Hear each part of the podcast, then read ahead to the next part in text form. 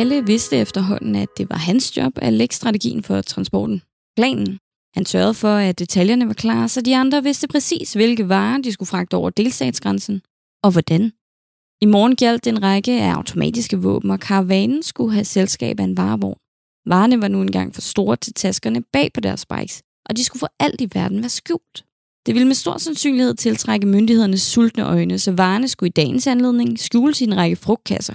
Det var en ny strategi, og han vidste derfor også, at taktikken skulle være i orden. Den satans nye lovgivning havde allerede krævet to af deres brødre, og selvom udsigten til over 20 år bag trammer var skræmmende, så var den gode betaling alligevel det værd. Vognen skulle køres af deres nyeste bror, og det blev en slags manddomsprøve. Han havde gjort sig fortjent til at bære døden på ryggen i år vest, men nu begyndte livet som vildingen for alvor.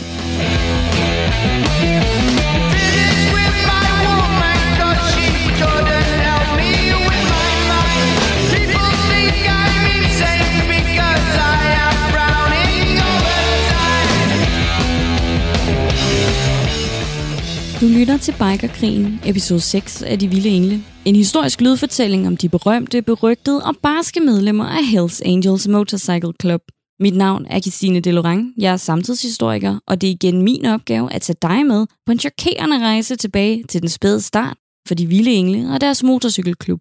Jeg behøver vist ikke at advare om, at denne lydfortælling med garanti vil støde nogen. Men som jeg har sagt så mange gange før, så er det vilde engles historie fyldt med alt fra mor til krig og kropslig skamfering. Som det var tilfældet i de fem tidligere episoder, så ja, nærværende episode er heller ingen undtagelse. Vi skal, som titlen på episoden angiver, dykke ned i en voldsom bikerkrig, eller faktisk en serie af krige, og vi kan ikke undgå at runde emner som dynamit, handel med mennesker og civiltab. Nu er du advaret. Hvis du i midlertid vil blive klogere på, hvordan opdagelsesrejsende europæere fra 1400-tallet fasttømrede, at kun hvide mænd kunne bære rygmærke i Hells Angels, ja, så skulle du lytte med. There is a war between the rich and poor, a war between the man and the woman. There is a war between the ones who say there is a war and the ones who say that there isn't. Why don't you come on back to the war? That's right, get in it. Why don't you come on back to the war? It's just beginning. Okay, bikerkrig. Hvad betyder det? Du kender mig efterhånden, kære lyttere, og vi skal lige have styr på det grundlæggende. Det kan virke så uoverskueligt at snakke om krig, så lad os lige for en gang skyld slå fast, hvad det drejer sig om. I Danmark fra vores samtid, der kender vi begreber som bandekonflikt eller rockerkrig. Men i USA, der kaldes de væbnede konflikter for biker wars, og jeg siger derfor bikerkrig. Du har nok også lagt mærke til, at begrebet rocker ikke er noget, jeg ynder at bruge. Det skyldes, at det er et nyere begreb, der hører Europa til. Men mere herom i et snarligt kommende afsnit. Så tilbage til ordet som konflikt. Altså hvis jeg skal være helt ærlig, så synes jeg faktisk, at begrebet konflikt er en form for nedskalering af sagens alvor. For hvad er en konflikt, og hvornår bliver det egentlig til en krig? En krig er en militær konflikt, hvor der anvendes våben. Det kan være pistoler, maskinpistoler, gift, bomber, dynamit, kanoner, blider, atomvåben, amen you name it. En krig er som oftest en serie af voldsomme handlinger, der ødelægger og trækker spor af død efter sig. Siden sidernes morgen, eller i hvert fald begyndelsen på menneskets historie, der har krig været en unægtelig del af livet. Man fristes næsten til at sige, at krig ligger latent i det menneskelige DNA. Gør man ikke? Moderne krig har som ofte sin rod i racisme, nazisme, territoriale stridigheder, adgang til råstoffer eller religion. Parterne er ofte nationer, organisationer eller militser, mens dem, der udøver krigen, som oftest er vævet eller betalte soldater. I en total krig, så er det målet, der helliger midlet. If you are the dealer, I'm out of the game. If you are the healer, means I'm broken and lame.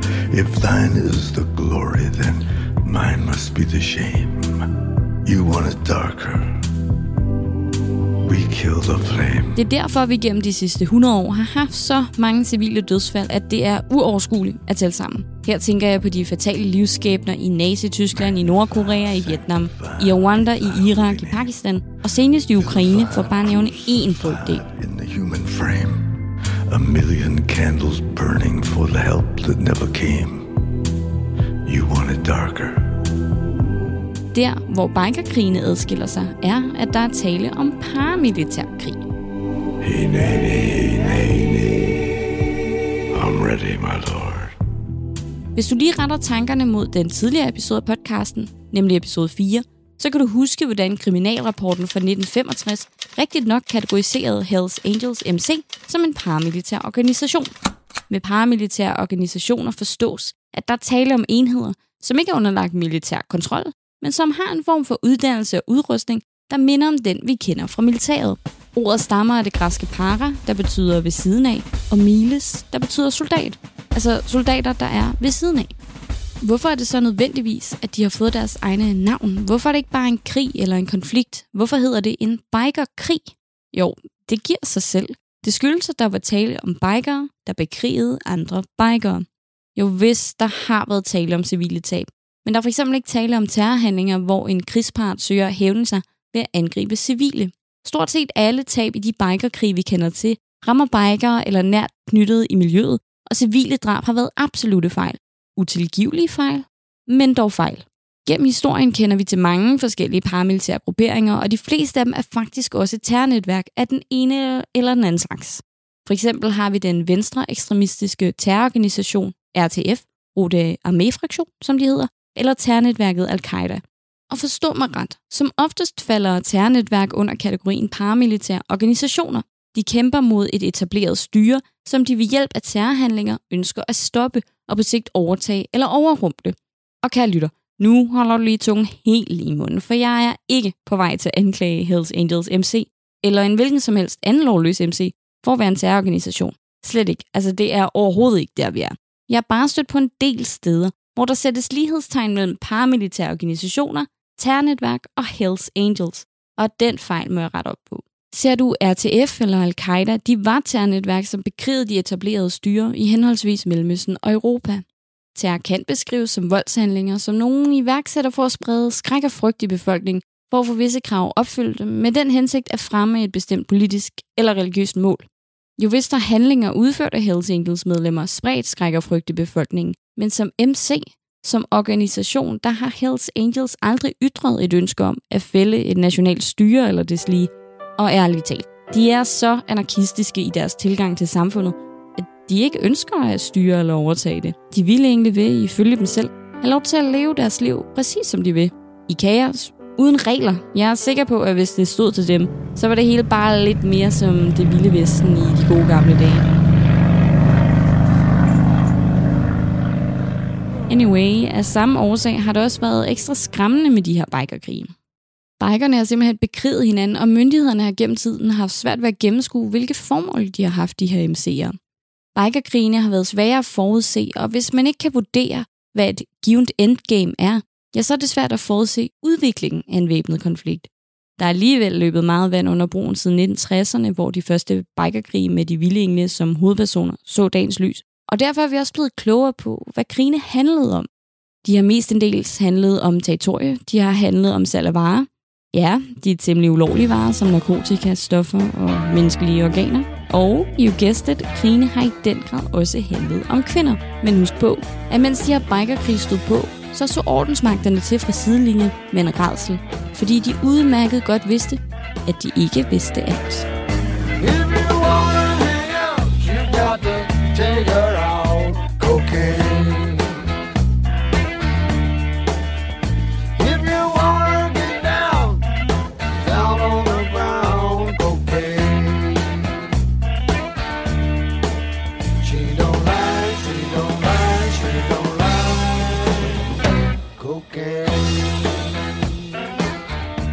Nu er vi endelig nået til det springende punkt, du har ventet på. De voldsomme bikerkrige, der i den grad må siges at have pyntet, eller måske nærmere skamferet, det vilde engles historie. En af de allerførste reelle bikerkrige, vi kender til, bryder ud i 1969. På den ene side har vi Hells Angels MC, og på den anden side har vi ærkefjende nummer 1, Outlaw Motorcycle Club. Deres navn ringer nok en klokke hos dig, og det er der en ganske god grund til. De er absolut ærkerival til Hells Angels, og Outlaw blev faktisk etableret helt tilbage i Illinois i 1935 i kølvandet på 1. verdenskrig. Outlaw er sidenhen vokset til en af de største motorcykelklubber i verden. Vi springer lige et par årtier frem i tiden fra 1935, for i 1969 beslutter et Outlaw-medlem sig for at voldtage en kvinde. Men der var ikke tale om en hvilken som helst kvinde. Nej, hun var gift med en vild engel. Såkaldt Property of Hells Angels. Vi ved ikke, hvad der præcis lå til grund for handlingen, men det bedste bud er, at det var en provokerende handling, der skulle vise Outlaws dominans og styrke. De vilde engle passede tydeligvis ikke godt nok på deres kvinder. Og som MC var de sårbare, ofre, ynkelige. Der var noget særligt grusomt ved at ramme en, der ikke var medlem af klubben, men hvis sager var direkte forbundet med Hells Angels.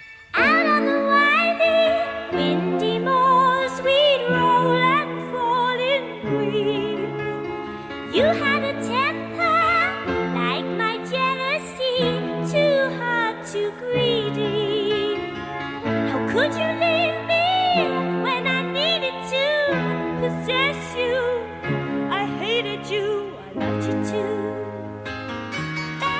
Voldtægt var og er en af de mest modbydelige ting, man kan gøre mod et medlems familie. Du skal forestille dig, at der er en treenighed med motorcyklen, vesten og konen.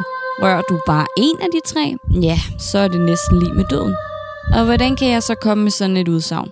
Jo, ser du som direkte modsvar til voldtægten, tæver en række medlemmer af Hells Angels det pågældende outlaw-medlem til døde i New York. En provokerende handling blev straks til en krig. En horribel krig. Men som det så oftest er tilfældet med krig, så slutter det ikke her. Langt fra. En række Outlaw-medlemmer beslutter sig nemlig for at kidnappe intet mindre end tre medlemmer af Hells Angels, og på klods hånd skydes de tre vilde engle. Ingen af dem overlever, og vandæren fortsætter i døden, da deres livløse kroppe smides i et tilfældigt stenbrud i delstaten Florida. Som du nok kan fornemme, så var det en krig, der strakte sig tværs over det amerikanske kontinent. Det var ikke en lokal krig. Nej, nej, det var en regional krig, der både udspillede sig i nord og syd. Det er ikke til at sige, hvornår krigen sluttede. Jeg vil nok nærmere sige, at den blussede ned, for senere at blusse op igen. Ja, faktisk skal vi kun frem til 1974, før en endnu en fatal konflikt sætter skub i krigssagerne. Outlaw-medlemmer myrder i 1974 nemlig yderligere tre medlemmer fra Hells Angels Lowell-afdeling, mens de pågældende engle befinder sig på en tur i Florida. Ja, selv samme sted, hvor de tre afdøde vilde engle blev smidt i et stenbrud året for inden. Det var nok ikke helt tilfældigt, vel? Nej. Af flere omgange gør de vilde engle gengæld. Men den her kontinuerlige krig har fortsat i årtier efter årtier, generationer efter generationer. Og hvad der startede med en voldtægt af en kone, endte som en af historiens mest omfattende bikerkrige. De vilde engle glemmer aldrig, som de selv har sagt. Men, men, men. Krigen med Outlaw var ikke den eneste på det her tidspunkt. Tværtimod. 1970'erne var et krigsfyldt årti, og en anden krig, som jeg personligt synes fortjener en del spalteplads, er krigen mellem Hells Angels og Mongols MC. Så den springer vi selvfølgelig videre til nu, kære lytter. Wait until the war is over and we're both a little older. The unknown soldier. Breakfast where the news is read. Television, children fed. Unborn living, living dead. Bullet strikes the helmet's head. Vi starter med at stille skarp på klubben MC Mongol, som må sige sig være et af de ekstra hardcore slagsen. Ekstra voldsomme, ekstra lovløse og ekstra chokerende. Og så har jeg ikke engang lovet for lidt. I det sydlige Kalifornien ligger der en by, der kaldes for Montebello. Det betyder smukt bjerg på italiensk, og vi kan nok godt tænke os til, hvorfor lige præcis det navn blev valgt. Igennem årtier spillede spanske kolonister en central rolle i byens udvikling, og efter den meksikansk-amerikanske krig i 1800-tallet blev byen officielt grundlagt i 1899. Med byens historik taget i betragtning, så det er heller ikke overraskende, at størstedelen af indbyggerne i byen har meksikanske eller spanske aner. Jeg kan lige give dig lidt tal at forholde dig til. Byen Montebello har en population på omkring 62.500 indbyggere. Ud af dem er 79,3 procent latinamerikanske. Ja, næsten 4 femtedel af byen. Det er jo ikke så lidt endda. Men hvorfor er det her interessant, tænker du måske, og det kan jeg godt forstå. Det er da en fuldstændig legitim undren. Byens historik er interessant, fordi den giver en forklaring på, hvorfor historien har udviklet sig, som den gjorde. Ser du, kære lytter, vi springer frem til året 1969. Vi er stadig i byen Montebello, og her har en gruppe ligesindede mænd besluttet sig for at danne en klub, et broderskab. Og taget denne podcast i betragtning, så kan du måske også gætte, at klubben, eller bruderskabet er centreret omkring en fascination af motorcykler. Mændene besluttede sig for at kalde deres nye bruderskab for Mongols MC, Mongols Motorcycle Club. Det har som forventet desværre ikke været muligt for mig at finde ud af, hvor mange medlemmer der var af Mongols, da de blev grundlagt. Men igen, så er det jo generelt ikke nogen tal, vi har fra de her outlaw motorcykelklubber. Al den stund, de simpelthen holder tallene for dem selv. Igen, det rager ikke andre. Jeg kan dog sige, at klubben eksisterer den dag i dag. Og myndighederne i Kalifornien, PT, estimerer, at der er omkring 2.000 medlemmer i USA. Så det er en relativt stor klub, den er veletableret, men den når ikke Hells Angels til sokkerholderne. I hvert fald ikke med henblik på medlemstal. På nuværende tidspunkt er Mongols blevet en verdensomspændende lovløs MC i 14 stater og i 11 lande uden for USA, og men deres hovedsted stadig er at finde i det sydlige Kalifornien. Nu vel, du kender måske navnet. Måske ringer det en lille fjern klokke fra 2016. Ja, det vil i hvert fald give fin mening, ser du. Jeg vil jo ikke afsløre historiens udfald på forhånd, men hvis du kender navnet, så er det nok fordi, de faktisk er en del af den kriminelle scene i Danmark nu. Så sent som i 2016 ulmede der som bekendt en bandekrig i Danmark, og Rigspolitiet var ude at sige, at Mongols MC var en del af den her konflikt, som det så fint bliver kategoriseret. Meget voldsom konflikt, hvis du spørger mig. Men øhm, som du ved, kan lytter, så lagde jeg jo nutidens problemstillinger til dem, der nogle gange er trænet til at tage hånd om de her problemstillinger. For eksempel journalister, politiet, ja, og socialrådgivere for den sags skyld. Okay, færre skal være færre. Der er mange, der har holdninger til nutidige problemstillinger, og det er langt fra alle, der i mine øjne har de givende forudsætninger for at beskæftige sig med de her emner. Men man skal kende sine styrker, ja ja, men man skal godt nok også kende sine svagheder. Af samme årsag holder jeg af at beskæftige mig med historien, altså fortiden. Det var lige et tidsspor. Det sker. Lad os hurtigt vende tilbage til 1969. I samme år blev Mongols MC altså grundlagt, og klubben bestod oprindeligt af primært kaukasiske, altså hvide amerikanere. MC'en blev grundlagt i det østlige Los Angeles i delstaten Kalifornien af en gut ved navn David Santalan. Ret hurtigt efter deres grundlæggelse, så kom de i myndighedernes søgelys, og de blev faktisk kendt som en af de mest voldsomme MC'ere. The Bureau of Alcohol, Tobacco, Firearms and Explosives, der også går under det mere mundrette ATF, har faktisk også været ude og sige følgende. Mongols is one of the most violent and dangerous outlaw motorcycle gangs in America. Det her skyldes blandt andet, at mange, der bliver medlem af Mongols, tidligere har været medlem af gadebander, og altså senere er blevet patchet ind og har fået rygmærke. Der er altså ikke udelukkende tale om motorcykelentusiaster, men måske bandemedlemmer, der... Ja, hvordan skal vi sige det? Bandemedlemmer, der er i takt med deres kriminelle løbebane, samtidig har fået smag for jernheste. Anyway, noget af det, vi skal huske på, er, at Mongol siden etablering har været en relativt lille gruppe, og alligevel har de på sin vis formået at holde Hells Angels i skak. Det siger jo ikke så lidt om deres autoritet, brutalitet og magt. Tvært imod. Det er jo ikke altid, at der er magt i tal, altså power and numbers. Så det kan godt være, at det er en bevidst strategi, at man simpelthen ikke lader alle en blive medlem. De har helt bestemt ikke haft samme ekspansionsstrategi som Hells Angels. Det er helt sikkert. Og gennem 1960'erne begynder de vilde engle at udbrede sig, og jeg har fortalt dig, hvordan de patchede mindre klubber ind og gjorde dem til afdelinger. Så langt, så godt. Den her ekspansionsstrategi havde til formål, at Hells Angels ville bevare deres herredømme i Kalifornien, den delstat, de betragtede som deres territorie. Jo, hvis har det handlet om ære og en historisk tilknytning til området, men det handlede i høj grad også om handelsterritorie. I 1960'erne og især i 70'erne blev de vilde engle kendt for at smule og sælge ulovlige våben og euforiserende stoffer, og transporten af selv samme varer var forbundet med flere farer. For det første skal du huske på, at ordensmagten havde dem i kikkerten. Det var ikke uden risiko, at de vilde engle transporterede de her ulovlige handelsvarer. For det andet så var der også rivaliserende klubber og bander, som ønskede at overtage varerne fra de vilde engle og tjene på dem selv. Ved at være i fuld kontrol over et territorie, kunne de vilde engle således sørge for, at i hvert fald en af de to store trusler blev elimineret. Anyway, i løbet af 1970'erne stod de vilde engle dog ind i problemer i det sydlige Kalifornien. De vilde engle havde gennem 60'erne og 70'erne mest en del succes med at bevare deres dominans i Kalifornien, men Mongols MC sætter en bræt stopper herfor. Mongols MC vil ikke lege med, og den sydkaliforniske klub vil hverken patches ind eller agere allieret med de vilde engle. Det anspændte forhold strammes yderligere, da Mongols MC tilføjer et såkaldt bottom rocker til deres rygmærke, det bandet i bunden, hvor de fik skrevet, at de hørte til i Southern Cali. En sådan tilføjelse, gestus svarer praktisk talt til, at de plantede et flag på månen og gjorde det klart, at området nu var deres. Officielt erklærer Hells Angels MC derfor krig mod Mongols, og ved et møde i juli i 1977 brænder det helt sammen. Fra de vilde engles perspektiv anlægger Mongols de symbolske første skud med det nye rygmærke, og Hells Angels venter ikke længe, før de gør gengæld. Mongols bikeren Alan Bishop bliver skudt ned fra sin motorcykel ved Kern County den 29. juli samme år. Hensigten har været at gøre opmærksom på, at det sydlige Kalifornien ikke var Mongols territorie, og jeg vil skyde på, at de ville egentlig forventede, at Mongols ville fjerne deres bottom rocker. Men nej. Mongols holdt ved, og de krævede deres territorie. Det resulterede i flere fatale hændelser.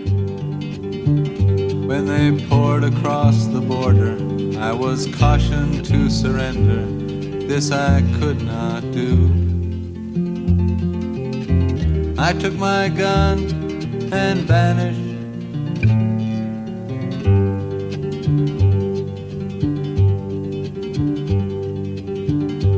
I have changed my name so often. I've lost my wife and children, but I've many friends. And some of them are with me. Krigen fortsatte nemlig ind i september samme år, hvor to andre medlemmer af Mongols-afdelingen i San Diego blev skudt ned den 5. i måneden. Der var tale om bikeren Raymond Smith, der gik under navnet Jingles, og så gav afdelingens præsident Emerson Morris, der blev kaldt for Redbeard. Og ja, kære lytter, det er voldsomt at dræbe medlemmer af andre klubber, men at dræbe en præsident, ja, det er noget nær det værste, du kan gøre. De to medlemmer blev skudt ned med en Armalite AR-15 kamprifle, mens de kørte på deres motorcykel på Interstate 15 nær Escondio. Bikerkrigen var for alvor skudt i gang. Ja, beklager ordvalget, men nedskydningerne af bikerne på deres bikes må i sandhed sige at være en symbolsk måde at dø på. For at det ikke skulle være løgn, havde de to nu afdøde Mongols medlemmer haft selskab på deres cykler, da de kørte med deres ægtefæller. Jingles kone afgik straks ved døden, og Redbeards kone blev efterladt lammet. Og nu tænker du måske, at det var det. Men nej. Allerede den 9. september blev de to afdøde Mongols medlemmer æret ved en særlig klubbegravelse, hvor en plantet varevognsbombe gik af. Jeg har sagt det før, og nu siger jeg det lige igen. Der er noget med de biker og deres forkærlighed for dynamit. Den er ikke til at tage fejl af.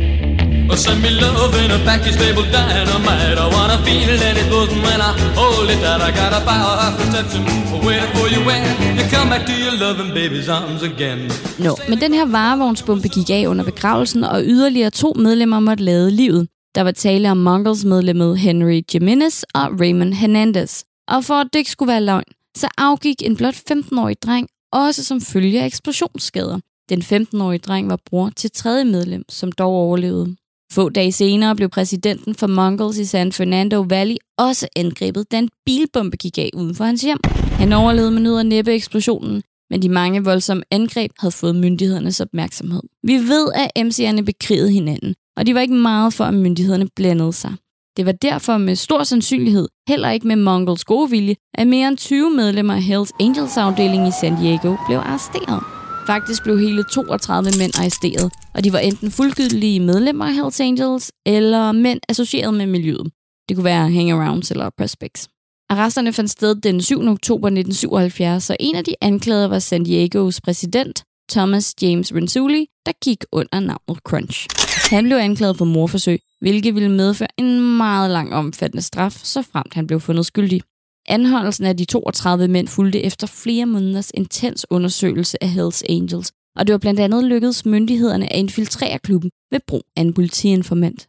Som et led i efterforskernes plan var politiinformanten blevet udstyret med dynamit, som de håbede ville blive brugt i forbindelse med en hævnaktion. Det var ikke overraskende en enhed i ATF, der fik opgaven til at stoppe bikerkrigen og fælde de lovløse engle. Dynamitten blev, som politiet håbede på, plantet på et af Mongols medlemmernes køretøj. Mere nøjagtigt blev seks dynamitstænger fastgjort til køretøjet i oktober i 1977. Det lykkedes ATF-enheden at matche bombekomponenterne til de sprængstoffer, som politiinformanten havde leveret til klubben. Det retslige efterslæb på 70'ernes bikerkrig med Mongols trak tråde helt frem til 1994, hvor den vilde engel Thomas Heath blev dømt for to tilfælde af andengradsmord for drabene på tidligere nævnte Hernandez og Jimenez. Heath blev idømt syv års fængsel. Og så kan man jo mene om straffens længde, hvad man vil. Det amerikanske retssystem er vist ikke til at blive klog på. Okay, hvis du nu sidder tilbage med en tanke om, at det mere var en serie angreb frem for en decideret krig, så er jeg tilbøjelig til at give dig ret. Der er ingen tvivl om, at Hells Angels gjorde alt, der stod i deres magt for at gøre op med Mongols MC. Men Mongols kæmpede løbende videre. Det lykkedes heller ikke Hells Angels at fordrive Mongols, og det er med garanti stadig en torn i de vilde engles øjne. Get your motor running. Head out on the highway. Looking for adventure. And whatever comes our way. Yeah,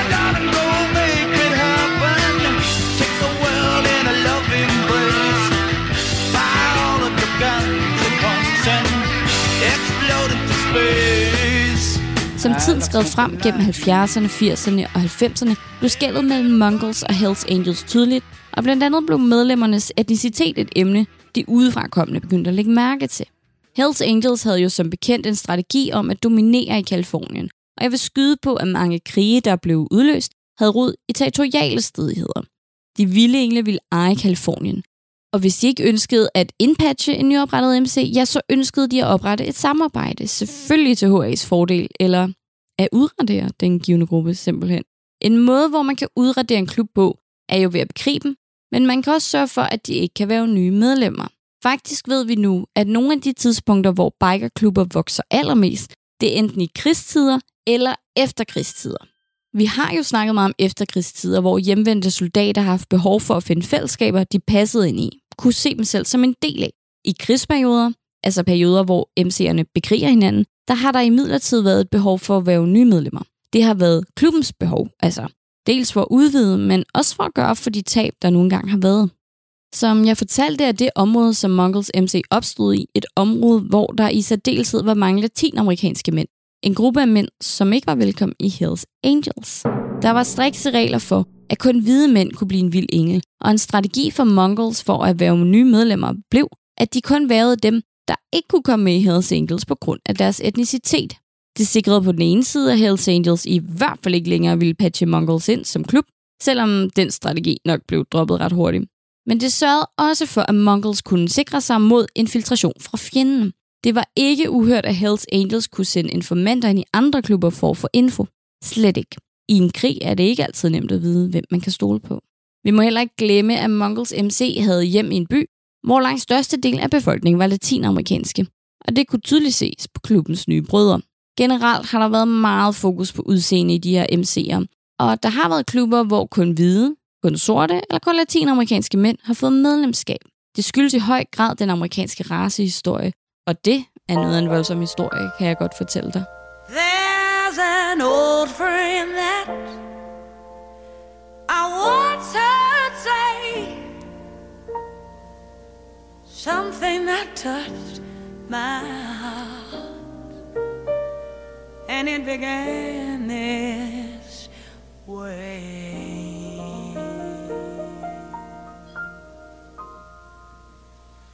I was born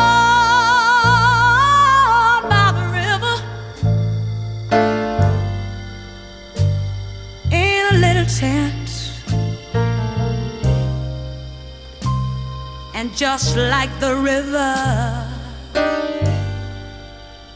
I've been running ever since.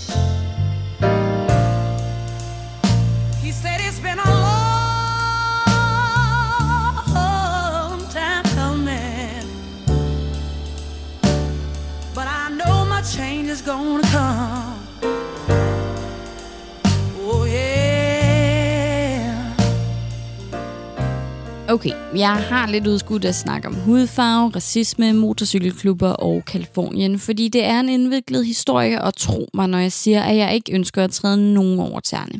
Vi lever jo i en verden af nu 2023, hvor man ikke må antage køn på fremmede, woke er blevet et kernebegreb, og det kan være svært at navigere rundt i. Men når vi snakker om historien, så giver det imidlertid mening at snakke om de her emner, for eksempel racisme og diskrimination af folkegrupper, naturligvis med respekt for de mennesker, der gennemlevede historien. Fordi ja, historien er horribel, og jeg vil nu nuancere din forståelse for, hvordan race, krig og økonomi har skabt nogle strukturer, hvor i Hells Angels MC har figureret gennem tiden. Jeg har jo tidligere nævnt, at Kalifornien blev bikernes fødested, fordi en modernisering af det såkaldte Vilde Vesten var det oplagte sted for de her moderne cowboys, lovløse bikere på jernheste, om man vil. Men det er faktisk ikke hele grunden og nu dykker vi lige ned i Kaliforniens historie. Det er en omfangsrig historie, og delstaten på vestkysten har virkelig krævet et par seriøse sider i historiebøgerne. Ser du, Kalifornien spillede en stor rolle under 2. verdenskrig, for eksempel. Her er vi rykket videre fra kvæghyrdernes tag på delstaten, og husk lige på, at der i slutningen af 1800-tallet blev etableret verdens største jernbanenet.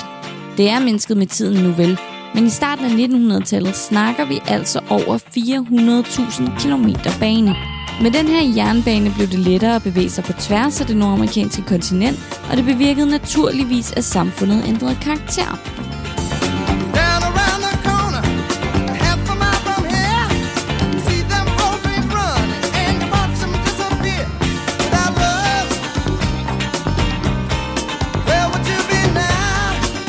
Hvis vi kigger mere specifikt på Kalifornien, ja, så var det ikke længere et sted for cowboys. Nej, nej, det blev efter jernbanens etablering en delstat, som voksede med en masse produktioner og fabrikker. Under 2. verdenskrig så vi i høj grad, at der blev produceret en hules masse fødevarer og krigsmateriale, som blev anvendt under krigen. Den enorme produktion, som delstaten stod for, var en absolut nødvendighed, i det over 800.000 amerikanere i krigsperioden blev trænet, arbejdet eller blev udstationeret gennem netop Kalifornien. 800.000 mennesker. Ja, det er altså virkelig mange mennesker. Både produktionen af fødevarer og krigsmateriel, såvel som det faktum, at indbyggertallet i Kalifornien steg løbende i den her periode, betød, at 2. verdenskrig bragte et økonomisk opsving med sig. Du skal ikke citere mig for det her. Men i et økonomisk perspektiv er der altså ikke en krig, der er så skidt, at den ikke er godt for noget. Nu vel, der kom en enorm vækst af velstand, og den her nye økonomiske periode blev i den grad udnyttet. Men, men, men. Det var naturligvis ikke alle for ondt, og i takt med den økonomiske vækst i delstaten, ja, så opstod der også et massivt behov for arbejdskraft. Der var på det her tidspunkt en masse amerikanere, som ønskede at tage arbejde, men der mange muligheder for jobs og større økonomisk frihed, ja, det vi kalder for den amerikanske drøm, det tiltrækker også en stor mængde udenlandsk arbejdskraft. Siden etableringen af de forenede nationer, som ja, blev bygget på ryggen af de transatlantiske slaver, så har en syg og altudlæggende racisme gennemsyret USA. De oprindelige befolkninger i Nordamerika har en flere tusind år lang historie, som jeg ikke vil gøre mig klog på her. Men den moderne stat USA, altså de forenede nationer, deres historie kan groft sagt spores til slutningen af 1400-tallet, hvor europæiske købmænd og opdagelsesrejsende satte sejl mod nye kyster. I løbet af 1500-tallet skete der en hulens masse i Europa, og ja, foruden de her protestantiske reformationer rundt omkring, så begyndte de hvide europæiske mænd at kolonisere landområder på det afrikanske kontinent, hele vejen over Atlanterhavet til det amerikanske kontinent. Med kolonierne opstod der handelsstationer, og som du nok kan gætte, blev en populær vare i løbet af 1600-tallet og 1700-tallet mennesker. Slaver. Snart opstod trekantshandlen, altså det her horrible transatlantiske handelsshow, hvor mennesker, våben og sukkerroer blev handlet i et væk. Jump down, turn around and pick a bale of cotton. Gonna jump down, turn around and pick a bale of day. Oh Lord, pick a bale of cotton. So Lord, pick a bale of day. Oh. Slavehandlen er en skamplet på amerikanernes historie. Og hvis du for eksempel har set den ikoniske tv-serie Roots, så ved du, at de umenneskelige forhold levede i bedste velgående i mange årtier, ja sågar århundrede. Det er derfor heller ikke overraskende, at de racistiske strukturer var med til at forme det samfund, der udviklede sig i Nordamerika. I want to hear you say your name. Your name is Toby. What's your name? Gunther.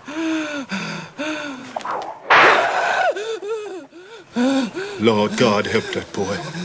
They're gonna whip him dead. Racismen og dens påvirkning af samfundet var også stor betydning i Kalifornien under og efter 2. verdenskrig. Og hvad mener jeg så med det?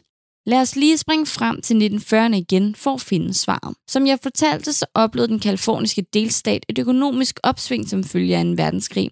Men som så meget andet i den amerikanske historie, så var opsvinget naturligvis ikke alt for ondt. Jo vist opstod der også et massivt behov for arbejdskraft, som sagt, i perioden, i takt med den her økonomiske vækst i delstaten. Ja, ja, men der var pludselig for meget arbejdskraft i forhold til arbejdsudbud. Den hvide middelklasse følte sig ramt, og de her mange hundrede års racisme lå stadig og ulmede. Husk på, at der historisk set siden slavehandlens begyndelse i 1600-tallet havde udviklet sig en racekultur i USA, hvor der var en tydelig opdeling mennesker i blandt på baggrund af hudfarve og etnicitet.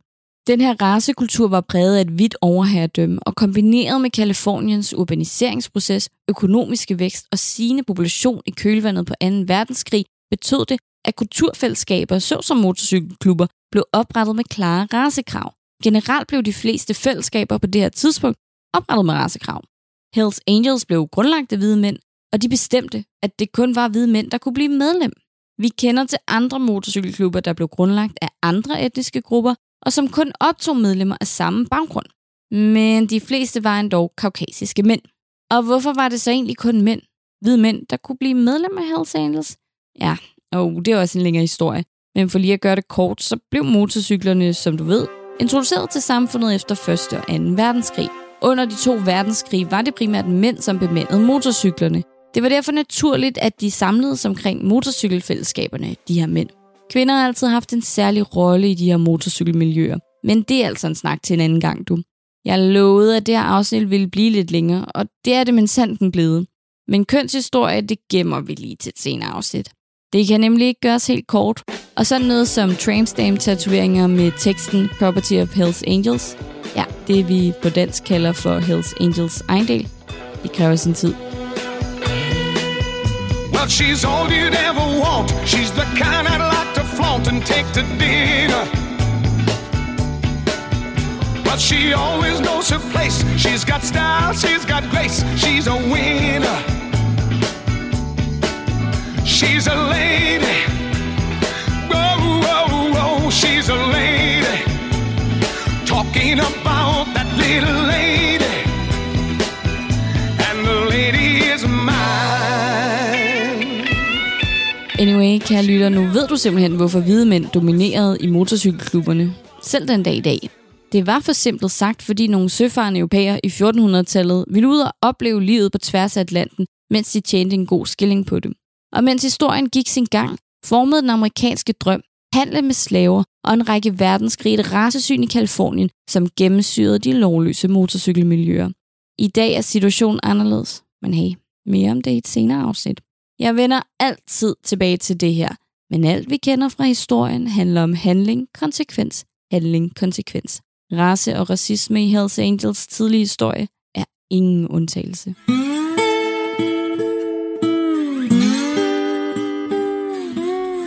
Okay, okay. Hvordan kommer vi lige videre fra europæiske opdagelsesrejsende, transatlantisk slavehandel og Kaliforniens dystre krigshistorie? Jamen det gør vi da med en lille rettelse. Eller tilføjelse er måske et bedre ord. Efter særepisoden om tv-serien Sons of Anarchy har flere af jer, kan lyttere, I har skrevet til mig. Det har jeg gjort via Instagram, hvor man altid kan komme i kontakt med mig. Podcasten figurerer rundt ind på Instagram under navnet De Vilde Engle underscore podcast, og jeg vil enormt gerne høre fra dig. Både ris og ros. Som sagt har jeg fået både direkte beskeder fra jer og kommentarer på billeder. Begge dele er så fedt. Men I er altså ret enige om et punkt, nemlig de mærker, som de vilde engle bærer, og hvilke af dem, der eventuelt er et bevis på, at man som medlem har begået mor eller deslige. Jeg er lidt fræk nu og regner med, at du selvfølgelig har hørt til episoden. Men for god ordens skyld genopfrisker jeg lige. Jeg havde besøg af Chris og samtidshistoriker Christian Petersen, og vi snakkede nemlig om, hvordan medlemmer i den fiktive MC Sons of Anarchy kan bære mærket Man of Mayhem på deres kot, så frem de har taget et liv for klubben. Jeg siger, at jeg ikke er bekendt med, at Hells Angels har et lignende mærke. Det er i hvert fald ikke noget, jeg på stående fod er i stand til at verificere. Og det er det stadig ikke. Men som jeg skrev med den her lytter om, så er det lidt en gråzone. Ser du, Hells Angels har flere mærker, som de ikke offentligt har forklaret, hvad står for. For eksempel Filthy Few, Bastard Brigade og Frontline. De betyder efter sigende, at det givende medlem har udøvet vold mod ordensmagten eller taget et liv for klubben. Can't seem to face up to the facts. I'm tense and nervous and I can't relax. Can't sleep cause my bed's on fire. Don't touch me, I'm a real live wire.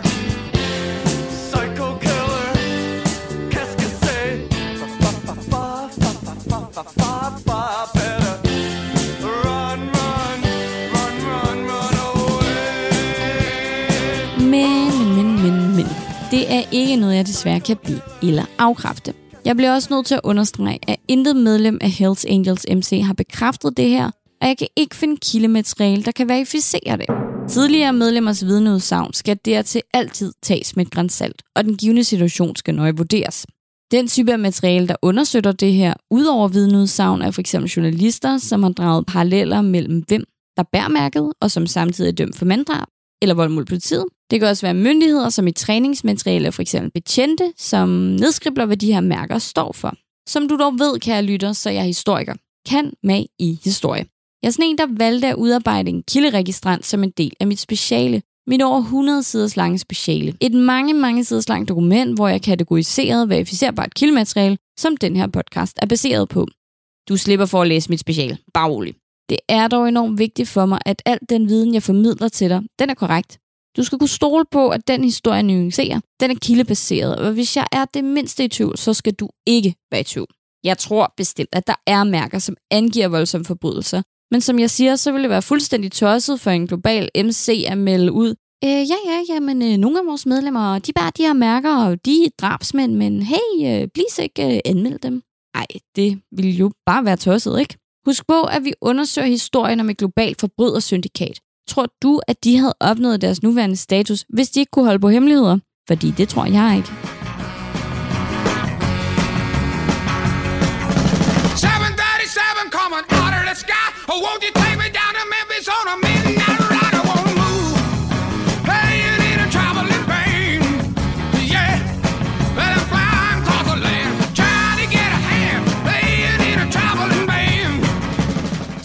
Som den nu afdøde og notoriske HA-præsident Sonny Barker engang sagde, Three can keep a secret if two of them are dead.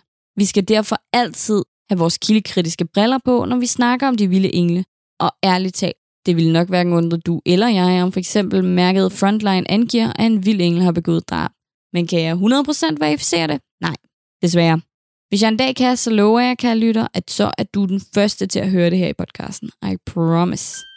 Men altså, lad os lige tænke os om en gang. Hvis vi antager, at medlemmer af lovløse MC'er bærer mærker, som angiver, at de har begået drab for klubben, eller udøvet vold mod ordensmagterne, hvad kan det så skyldes? Jo jo, helt lavpraktisk betyder det jo, at de har udført en handling, som har været adgangsgivende til mærket. Yes, så langt er vi med. Men hvad kan årsag være til at udføre en sådan handling? Ja, det kan jo givetvis være, fordi et medlem har fået mærket i forbindelse med en bikerkrig. Men kunne det ikke også tænkes, at eksempelvis et optagelsesritual kunne give sådan et uh, mærke? Hmm, det er i hvert fald ikke usandsynligt. Faktisk vil jeg våge den påstand, at optagelsesritualer kunne være et helt oplagt grund til at iføre sig et sådan mærke. Og så har jeg vist ikke afsløret for meget. Hvis du vil vide mere, så vil jeg anbefale dig at lytte med i næste episode, hvor vi dykker ned i det skæbnesvangre årti, du kender som 1970'erne.